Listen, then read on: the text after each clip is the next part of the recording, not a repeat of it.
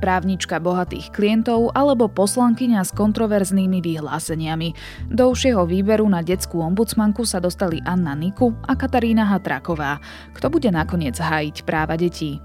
Je pondelok 6. decembra a meniny má Mikuláš. Bude oblačno až zamračené a na mnohých miestach sneženie, prípadne dážď so snehom.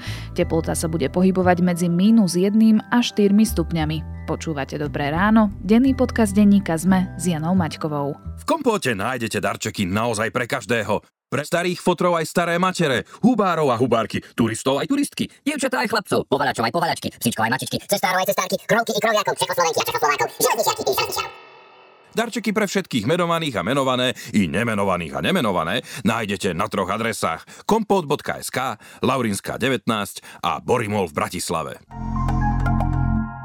Už nerozmýšľajte, kde nájsť dokonalé darčeky pre svojich blízkych. Strieborné a zlaté šperky či ikonické kúsky Pandora a Thomas Sabo vyberiete na Sofia SK. Nakúpte a ste v hre o 1000 eurovú darčekovú poukážku. Sofia v 13 predajniach a na Sofia SK. A teraz krátky prehľad správ. Veronika Remišová kritizuje trestanie šírenia nepravdivých informácií, ktoré navrhla Mária Kolíková v rámci novely trestného zákona. Remišová uviedla, že trestanie za názor, hoci je v danom momente nepravdivý, pripomína zákony komunistickej totality. Prešovská krajská kriminálka prekazila ilegálne obchodovanie s liekom Ivermectin. Polícia obvinila dve osoby, hrozí im trest odňatia slobody na 3 až 8 rokov. Zuzana Stavrovská bude najbližších 6 rokov pokračovať vo funkcii komisárky pre osoby so zdravotným postihnutím. Stavrovská bola na tomto poste aj doteraz. Apoštolský nuncius pri Európskej únii arcibiskup Aldo Giordano zomrel na následky ochorenia COVID-19. Talianské médiá pôvodne informovali, že sa nakazil na Slovensku pri návšteve pápeža Františka. Konfederácia biskupov Slovenska to poprela. Vraj nuncius na Slovensku vtedy nebol. Do zoznamu nehmotného kultúrneho dedičstva Slovenska bolo zapísaných 6 nových prvkov. K existujúcim 26 prvkom pribudli skalický trdelník, Janošikovská tradícia, tance s vyhadzovaním v Mijavsko-Trenčianskej oblasti, črpáky, gorálska kultúra a karička z Parchovian. Viac podobných správ nájdete na Sme.sk alebo v mobilnej aplikácii denníka Sme.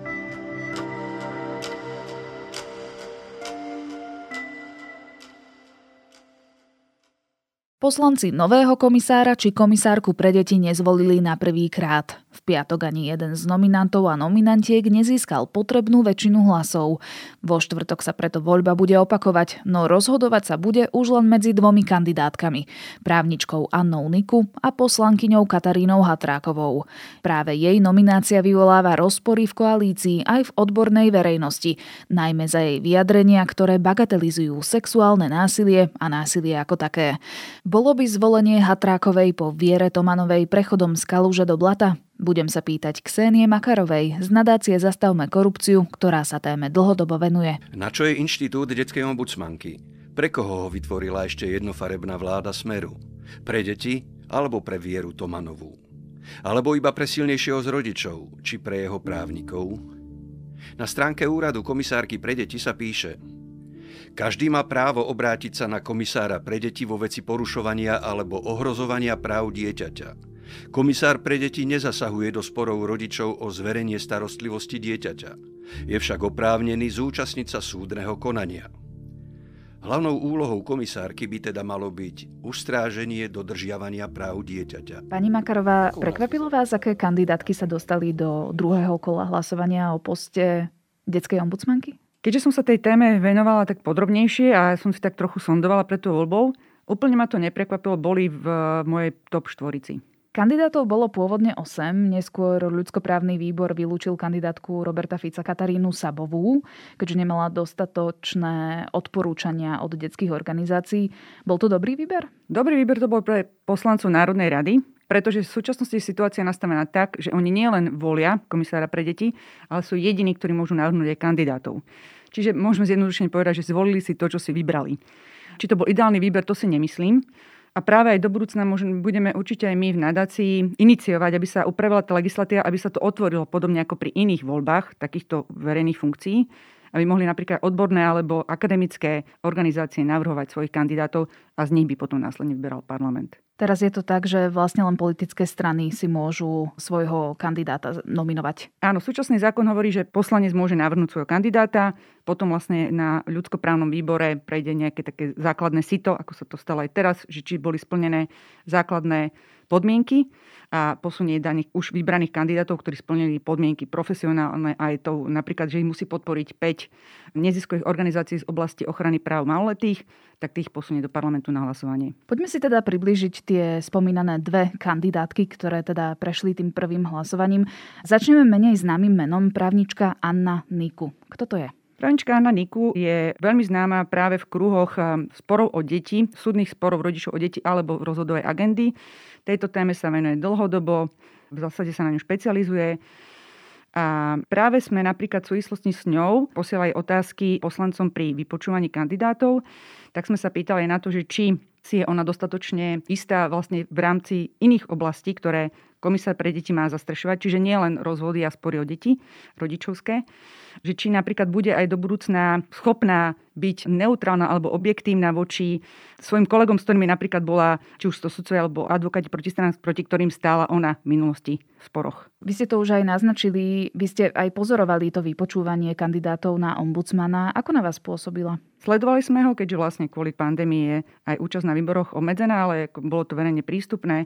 Posielali sme tam spolu aj s ďalšími organizáciami z tejto oblasti otázky poslancom. Niektoré boli položené, niektoré nie.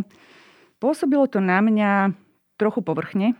Musím priznať, že čakala som, že tí poslanci pôjdu viac do hĺbky tých ľudí, práve napríklad aj s ohľadom na to, že niektorí majú medializovanú minulosť, čiže tam bolo o čom? Medializované informácie, ktoré sa snažia nejakým spôsobom uh, veľmi v nedobrom svetle označiť našu kandidátku Katarínu Hatrákovú, že predpokladám, že sa snažia urobiť nejaká protistrana všetko preto, aby nejakým spôsobom zdiskreditovala alebo aby vyvolala nejaký tieň podozrenia voči nej. Máte pocit, a naozaj ich povyzvrtať úplne až k základným otázkam, základným ich eh, postoju a nejakému driveu pri ochrane práv detí, to sa podľa mňa úplne nenaplnilo. Ani pri právničke Anne Niku? Pri niektorých eh, kandidátoch, eh, väčšinou to boli kandidáti, ktorí šli, lebo bolo vypočúvanie rozdelené na dve časti, keďže bolo ako celkom zdlhavé. Pri tých prvých kandidátoch to bolo celkom podrobné. V prvej časti to bola Natália Blahová, potom to bola v druhej časti Anna Niku. Tak tam tých otázok bolo viacej, pri niektorých bolo otázok menej. Prišla vám z toho vypočúvania ako vhodná kandidátka na tento post? Vyšlo mi z toho vypočúvania ako právne zdatná. Má na túto vec právny názor, ovláda vlastne legislatívne rámce. Prišlo mi to vlastne, že sa jej pýtali aj na, ako veľmi časté otázky boli napríklad v súvislosti s násilím v rodinách. Niektorí kandidáti tieto otázky zvládli lepšie, niektorí horšie. Myslím, že v prípade to bolo akceptovateľné oka. Takisto sa vysporiadala aj s otázkou napríklad um, citlivých tém, ako sú adopcie detí, homosexuál a tak ďalej. Takže nevidela som tam niečo, čo by ma vyslovene vyrušilo. Otázne je, či poslanci v tej chvíli sa naozaj pýtali všetko, čo mohli sa pýtať. Narážam napríklad na to, že práve v deň voľby vyšli viaceré podnety alebo viaceré závažné informácie na viaceré kandidátky. Takže škoda, že to neprišlo skôr, že sa vlastne nemohli už tých kandidátov s tým poslanci konfrontovať skôr. A to už e, sa preklapeme k druhej kandidátke, ktorou je poslankyňa Oľano Katarína Hatraková. V prvom kole teda získala najviac bodov. Čo vieme o nej povedať? Poslankyňa Katarína Hatraková je, sa dlhodobo tiež pracovne venuje oblasti súvisiacej s maloletými ako psychologička. Objavila sa napríklad už aj pri kauze Čistý deň. A aj v Národnej rade vlastne predložila viacero legislatívnych zmien, ktoré súviseli s maloletými a s ich ochranou.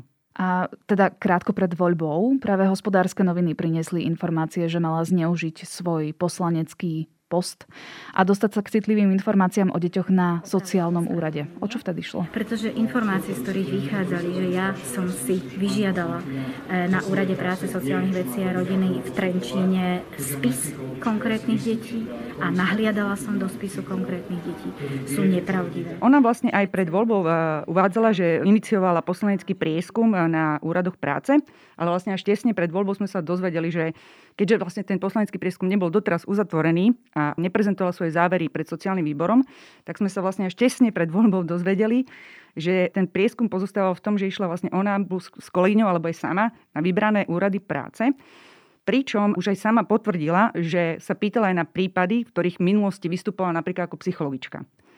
Z nášho pohľadu je to problém, lebo to indikuje konflikt záujmov ale ona to vysvetlila tým, že ona tie prípady už teraz nerieši v súčasnosti, že sú to staré alebo dlhoročné prípady, ktoré sa vlečú a že tým, že sa o ne zaujímala, že ona konflikt záujmov necíti. Prečo to robila? V záujme nejakého rodiča? Jednej zo stran? To je dobrá otázka. Určite nie je ideálne, že tie informácie vyšli vonku pár hodín pred prvou voľbou. Čiže, ale ak mám správne informácie, mali by sa k tomu poslanci ešte tento týždeň v rámci druhej voľby, eh, pred druhou voľbou vrátiť. Takže ja verím, že budú dostatočne vysvetlené a každý si bude môcť urobiť názor, či tam ten konflikt zájmov bol, alebo či tie prieskumy neslúžili viac na súkromné ako na profesionálne účely. Hatraková to samozrejme označila za mediálny lynč a Oľano za snahu o diskrimináciu. Vy ste volali po odložení voľby, ale to sa vlastne nestalo. No s Katarínou Hatrakovou sa viažu ešte aj ďalšie problematické vyjadrenia z jej strany. Áno, napríklad e, sú to rozporúplné vyjadrenia v súvislosti s kauzou Herák, kde sa vlastne sú podozrenia na zneužitie maloletých. To bol jej kolega, to bol jej kolega, kde sa k tomu tak veľmi kontroverzne ona vyjadrila smerom obhajoby k nemu, k svojmu kolegovi vterejšiemu. Ale sú to napríklad aj na tom e, vypočutí kandidátov sa riešil e, ako som už spomínala, téma domáceho násilia, kde ona zopakovala svoj názor, že rola týraného a obete sa v rámci rodiny alebo rodičovského vzťahu mení. Tej facke predchádzalo nejaké správanie sa toho druhého, ktorý v na, v tej prvej fáze vyzeral ako obeď. Ten druhý, keď odôvodňoval svoje správanie sa, tak e, hovoril o tom prvom, ktorý bol v nejakom čase tiež obeťou a potom zase ten, ten prvý o tom druhom a bol násilníkom a tak. Čiže preto hovorím. Čo sú tiež také kontroverzné vyjadrenia, ak si ich rozoberiete s nejakými inými odborníkmi. Takže z tohto pohľadu tých pochybností o jej úcte voči dodržiavaniu zákona a voči nejakým elementárnym pravidlám tu určite sú. Je tu ešte jedna vec a to, že Katarína Hatraková je politička. Rok a pol už sedí v parlamentných laviciach. Odborníci a aj vy, vaša nadácia, žiada, aby sa tento post odpolitizoval. Prečo je to dôležité? Ako som už spomínala, ideálne nie je ani to nastavenie súčasnej voľby, že vlastne kandidátov môže navrhnúť len poslanec. Dôležité je to určite kvôli tomu, aby ten komisár pre deti bol nielen odborníkom na agendu ochrany práv maloletých, nielen symbol dodržiavania zákonov, ale aby bol aj nestranný. Ako sme už aj vlastne pri komisárke Tomanovej, lebo tento úrad veľmi často prichádza do kontaktu práve s verejnými orgánmi typu úrady práce, súdy a tak ďalej. Fakt, že ten komisár musí byť, by bol apolitický, len zvyšuje šancu, že nebude mať problém o niektorých problémoch otvorene hovoriť, upozorňovať na ne a tak ďalej. Pretože ak je to alebo bol spájaný s nejakou politickou stranou, môžu tam byť vlastne väzby z minulosti, ktoré mu budú, budú ho motivovať tomu, že napríklad privrie oko. Takže argument Kataríny Hatrakovej, že ona nie je členka Oľano, do parlamentu išla len na kandidátke Oľano a cíti sa viac odborníčka v roli teda psychologičky ako politička, to neberiete, tento argument? Takže ak by sa ma niekto opýtal, tak áno, som aktuálne v parlamente, som poslanec, môžem sa cítiť ako politik ale ono z tých svojich topánok sa niekedy ťažko vystupuje, takže ja sa viac cítim ako odborník a to bol môj. Osobne nie som v tomto čierno-biela, čiže ja som aj v nadácii sme stále hovorili, že nech to bude viacej odborník ako politik. Ak by to bol špičkový odborník, ktorý naozaj má za sebou aj z minulosti kauzy, kde upozorňoval a išiel aktívne do boja za práva maloletých a bol príslušníkom nejakej politickej strany, myslím, že to hneď nediskvalifikuje.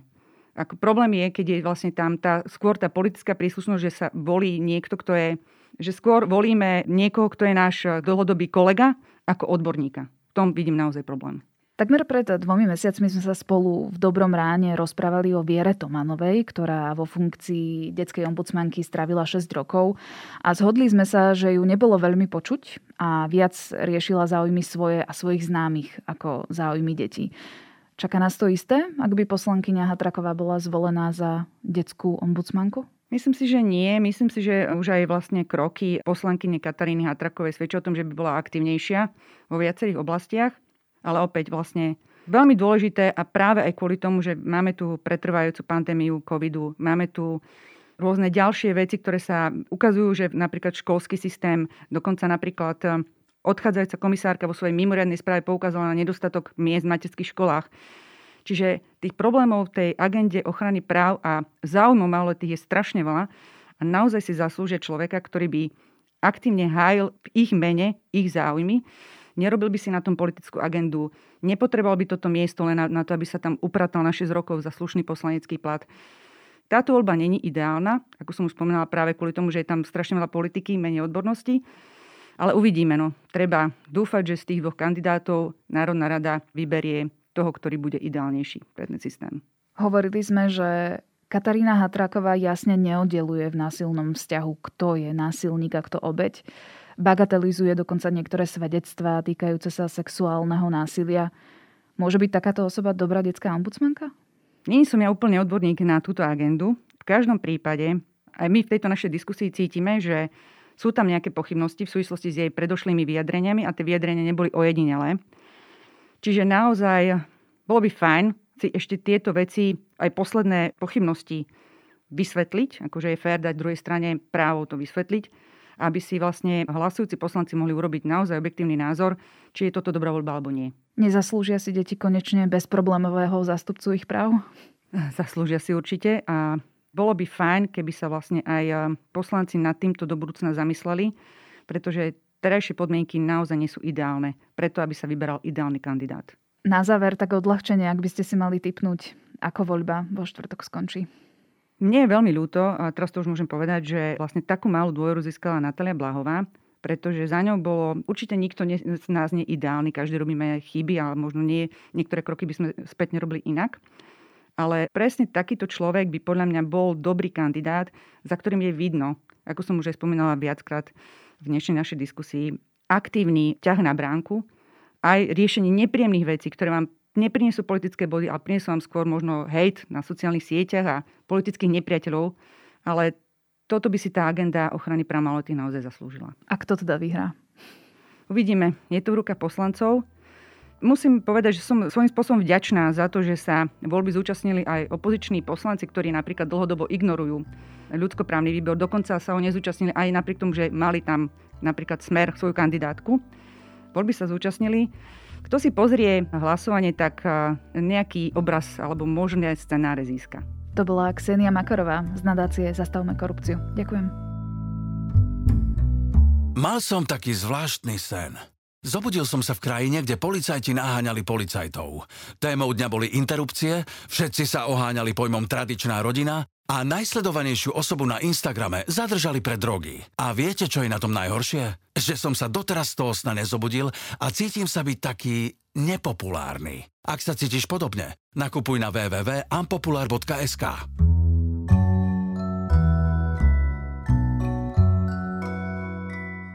Naši kolegovia a kolegyne zo satirického podcastu Piatoček vyhlásili anketu Tragéd roka 2021. V ankete nájdete 18 známych a verejne činných osobností a o tom, kto získa túto anticenu, môžete rozhodnúť aj vy. Za svojho favorita alebo favoritku môžete hlasovať do 20. decembra na stránke piatocek.com. Link nájdete aj v popise tohto podcastu. Na dnes je to všetko. Počúvali ste Dobré ráno, denný podcast denníka ZME s Janou Maťkovou. Do počutia opäť zajtra.